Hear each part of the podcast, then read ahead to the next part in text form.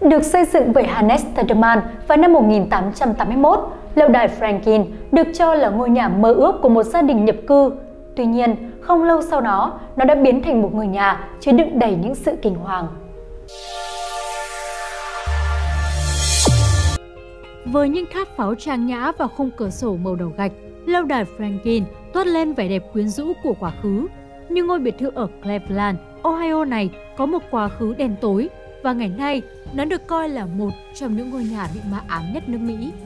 Được xây dựng vào những năm 1880 bởi một người Đức nhập cư, ngôi nhà nhanh chóng trở thành địa điểm của nhiều thảm kịch.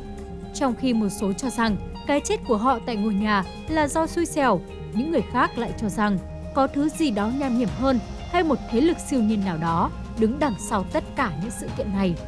Cho đến nay, người ta đã mô tả việc nghe thấy tiếng trẻ con khóc, nhìn thấy một người phụ nữ đứng ở cửa sổ và cảm thấy lạnh trong một căn phòng nào đó.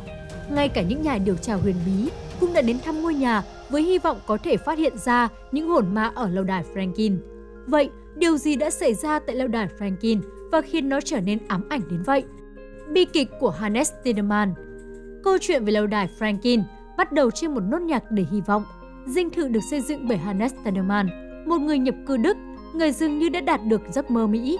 Tiedemann đã kiếm được một lượng tài sản lớn với tư cách là một thương gia và sau đó là người đồng sáng lập của Union Banking and Saving Co. Dùng dình tiền mặt, ông quyết định xây một biệt thự trên đại lộ Franklin sang trọng của Cleveland. Ông chủ ngân hàng muốn có một ngôi nhà vừa đủ lớn cho gia đình mình, vừa đủ lớn để có thể trở thành nơi tạm trú cho những người nhập cư Đức khác. Để đạt được mục tiêu đó, Tederman đã ủy thác cho công ty xây dựng danh tiếng Kudel và Richardson. Họ đã thiết kế một biệt thự 4 tầng với 20 phòng đặc biệt. Tederman tự hào gọi ngôi nhà mới của mình là lâu đài Franklin.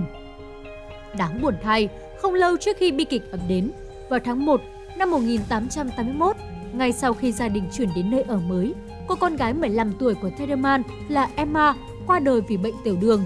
Ngày sau đó, mẹ của ông là Rebecca cũng qua đời và trong khoảng thời gian từ năm 1886 đến năm 1888, Tederman và vợ đã chôn cất thêm ba người con khác của họ tại lâu đài Franklin.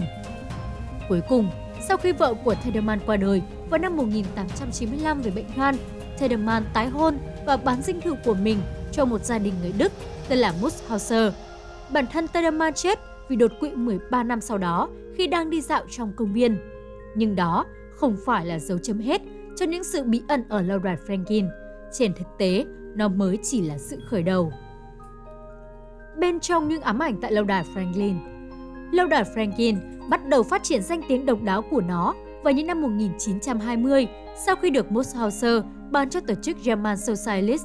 Lâu đài lúc này trở thành địa điểm sản xuất rượu bất hợp pháp và là ổ cho các điệp viên của nước Quốc xã trong Thế chiến thứ hai. Tuy nhiên, các báo cáo về ma ám hay những thế lực siêu nhiên lại bắt đầu vào những năm 1960. Vào thời điểm đó, gia đình Romanos với 6 đứa trẻ đã chuyển đến ngôi nhà và hy vọng biến nó thành một nhà hàng. Thay vào đó, họ thấy mình đang chiến đấu với những hồn ma. Những ám ảnh được cho là bắt đầu ngay khi họ tới. Vào ngày gia đình Romanos chuyển đến, hai người con của họ nói rằng chúng đã bắt gặp một cô gái mặc đồ trắng đang khóc trên tầng 3. Nhưng khi bảo Romanos chạy lên kiểm tra thì không có ai ở đó cả. Chẳng bao lâu, gia đình bắt đầu nghe thấy những bản nhạc organ đầy ám ảnh với những tiếng bước chân nặng nề. Hai trong số những đứa trẻ lớn con của gia đình Romanos bất ngờ bị đánh thức giữa đêm và cho rằng chúng đã nhìn thấy thứ gì đó giật tung chân ra khỏi giường của chúng. Và bà Romanos đã từng tỉnh dậy và thấy mình đang nằm trên sàn phòng ngủ với một vòng hồn đang la hét bên cạnh bà. Một linh mục khuyên gia đình Romanos nên dọn ra ngoài sống và vào năm 1974 họ đã làm như vậy. Bà Romanos nghi ngờ rằng cô đã bị ám bởi Louis Tiedemann và cô gái mặc đồ trắng đang khóc là Emma, con gái của Tiedemann. Nhưng những ám ảnh vẫn chưa dừng lại khi những người Romanos rời đi.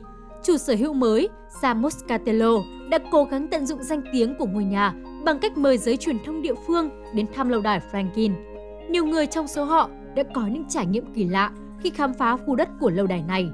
Ví dụ, một người dẫn chương trình phát thanh ở Cleveland tên là John Wester đã mô tả cách một thứ gì đó giật máy ghi âm của anh ấy và ném nó xuống cầu thang. Anh nhớ lại, tôi chỉ biết đứng đó, cầm micro, khi nhìn chiếc máy ghi âm bay xuống chân cầu thang, nơi nó vỡ ra thành nhiều mảnh. Từ đó, ngôi nhà này đã được mua đi bán lại hết lần này đến lần khác.